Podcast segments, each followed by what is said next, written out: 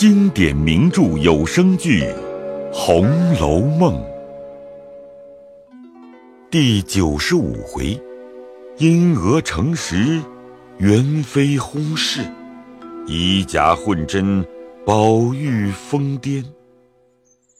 话说明烟在门口和小丫头子说宝玉的玉有了，那小丫头急忙回来告诉宝玉。众人听了，都推着宝玉出去问他。众人在廊下听着，宝玉也觉放心，便走到门口问道：“你哪里得了？快拿来！”明烟道：“拿是拿不来的，还得托人做保去呢。你快说是怎么得的，我好叫人取去。”我在外头知道林爷爷去测字，我就跟了去。我听见说在当铺里找，我没等他说完，便跑到几个当铺里去。我比给他们瞧。有一家便说有，我说给我吧。那铺子里要票子，我说当多少钱？他说三百钱的也有，五百钱的也有。前儿有一个人拿这么一块玉当了三百钱去，今儿又有人也拿一块玉当了五百钱去。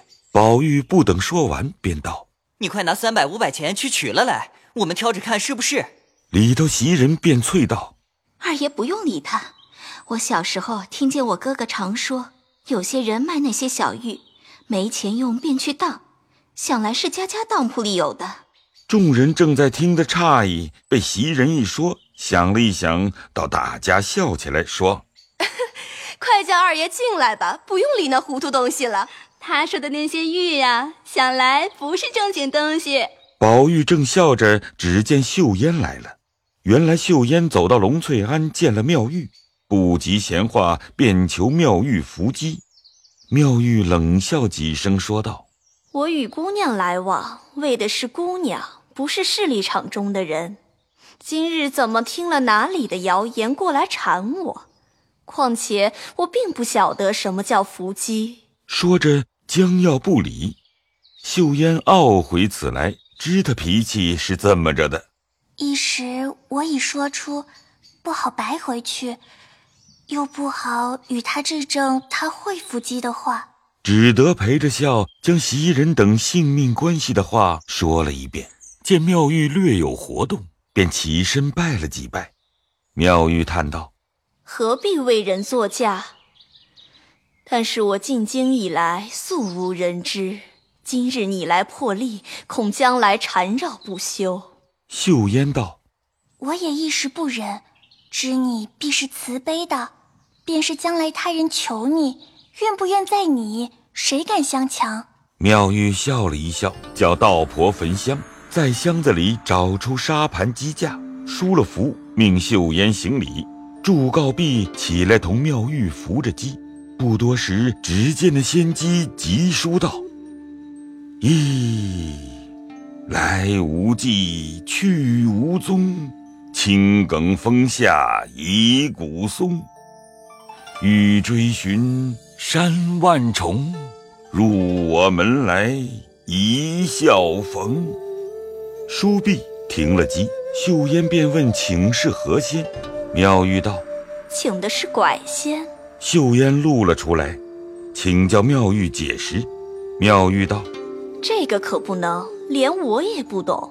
你快拿去，他们的聪明人多着嘞。”秀烟只得回来。进入院中，个人都问怎么样了。秀妍不及细说，便将所录机语递与李纨。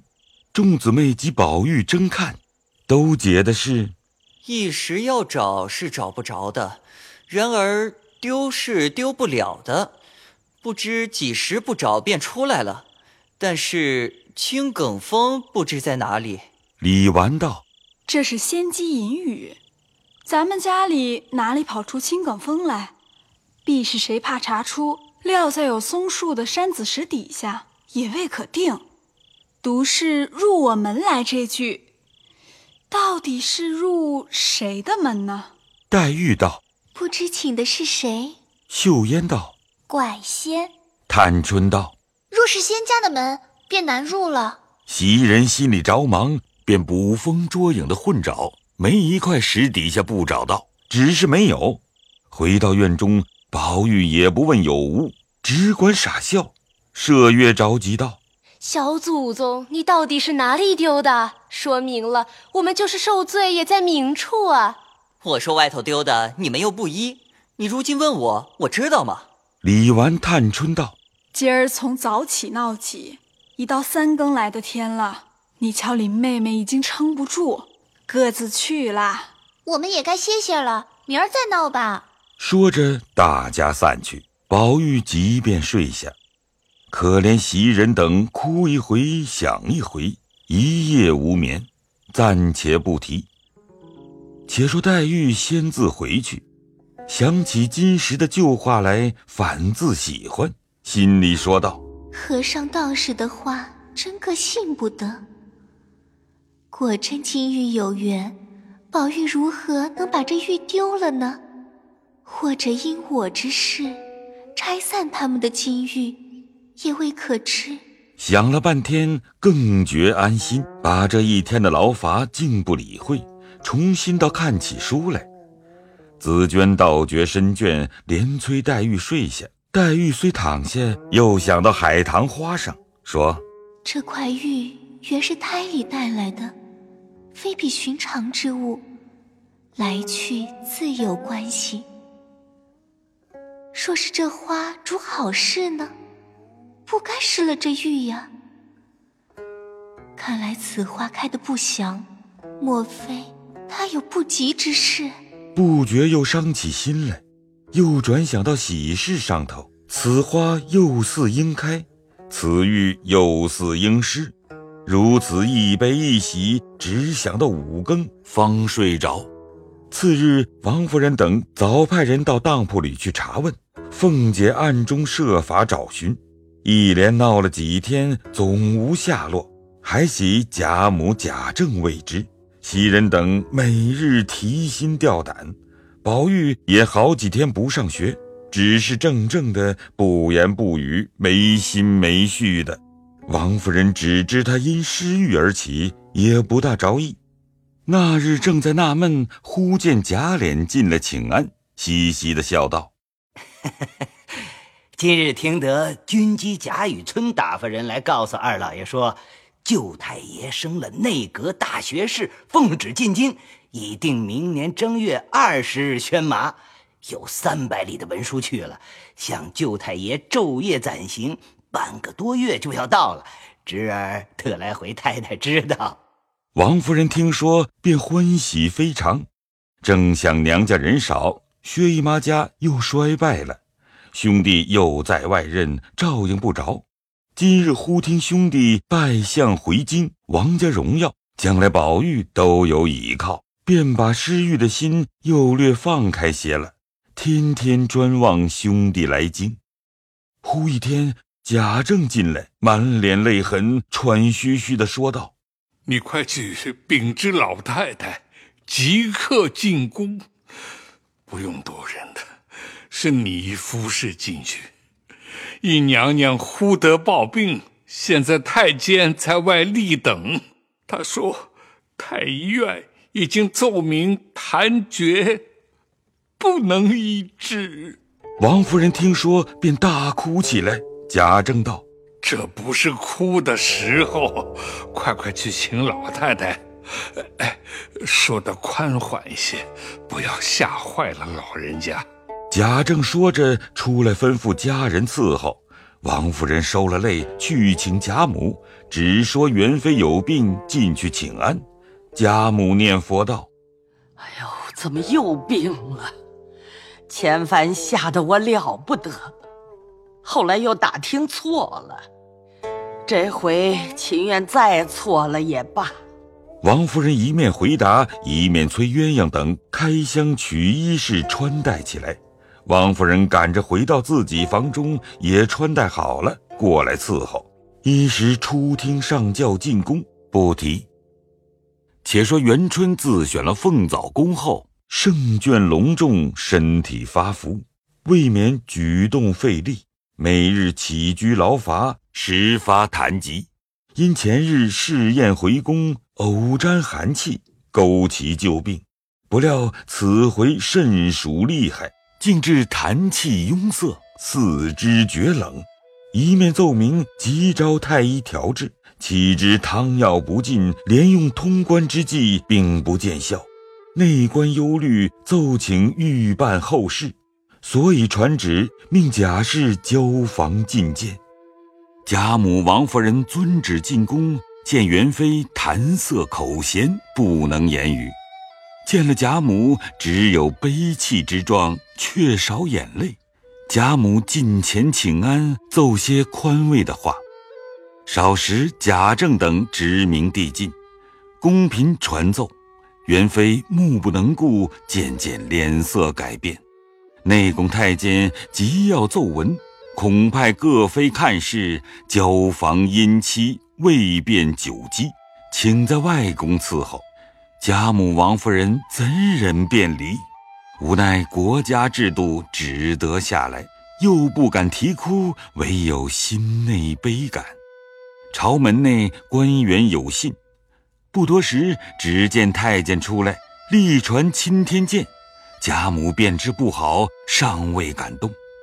稍刻，小太监传谕出来说：“贾娘娘薨逝。”是年甲寅年十二月十八日立春，元妃薨日是十二月十九日，已交卯年寅月，存年四十三岁。贾母含悲起身，只得出宫上轿回家。贾政等亦已得信，一路悲戚。到家中，邢夫人、李纨、凤姐、宝玉等出厅分东西迎着贾母请了安，并贾政、王夫人请安，大家哭泣，不提。次日早起，凡有品级的，按贵妃丧礼，进内请安哭临。贾政又是工部，虽按照遗嘱办理，未免堂上又要周旋他些，同事又要请教他，所以两头更忙，非比从前太后与周妃的丧事了。但元妃并无所出，唯是曰：“贤淑贵妃。”此事王家制度，不必多赘，只讲贾府中男女天天进宫，忙得了不得。幸喜凤姐近日身子好些，还得出来照应家事，又要预备王子腾进京接风贺喜。凤姐胞兄王仁知道叔叔入了内阁，仍带家眷来京。凤姐心里喜欢，便有些心病，有这些娘家的人，也便料开，所以身子倒觉比前好了些。王夫人看见凤姐照旧办事，又把担子卸了一半，又眼见兄弟来京，诸事放心，倒觉安静些。独有宝玉原是无职之人，又不念书，待如学里知他家里有事，也不来管他。贾政正忙，自然没有空查他。想来宝玉趁此机会，尽可与姊妹们天天畅乐，不料。他自失了玉后，终日懒得走动，说话也糊涂了，并贾母等出门回来，有人叫他去请安，便去；没人叫他，他也不动。袭人等怀着鬼胎，又不敢去招惹他，恐他生气。每天茶饭端到面前便吃，不来也不要。袭人看着光景，不像是有气，竟像是有病的。袭人偷着空到潇湘馆，告诉紫娟，说是二爷这么着，求姑娘给他开导开导。紫娟随即告诉黛玉，只因黛玉想着亲事上头一定是自己了，如今见了他，反觉不好意思。若是他来呢，原是小时在一处的，也难不理他。若说我去找他，断断使不得。所以黛玉不肯过来，袭人又背地里去告诉探春，哪知探春心里明明知道海棠开的怪异，宝玉失得更奇，接连着元妃姐姐薨逝，两家道不详，日日愁闷，哪有心肠去劝宝玉？况兄妹们男女有别，只好过来一两次。宝玉又终是懒懒的。所以也不大常来，宝钗也知失玉，因薛姨妈那日应了宝玉的亲事，回去便告诉了宝钗。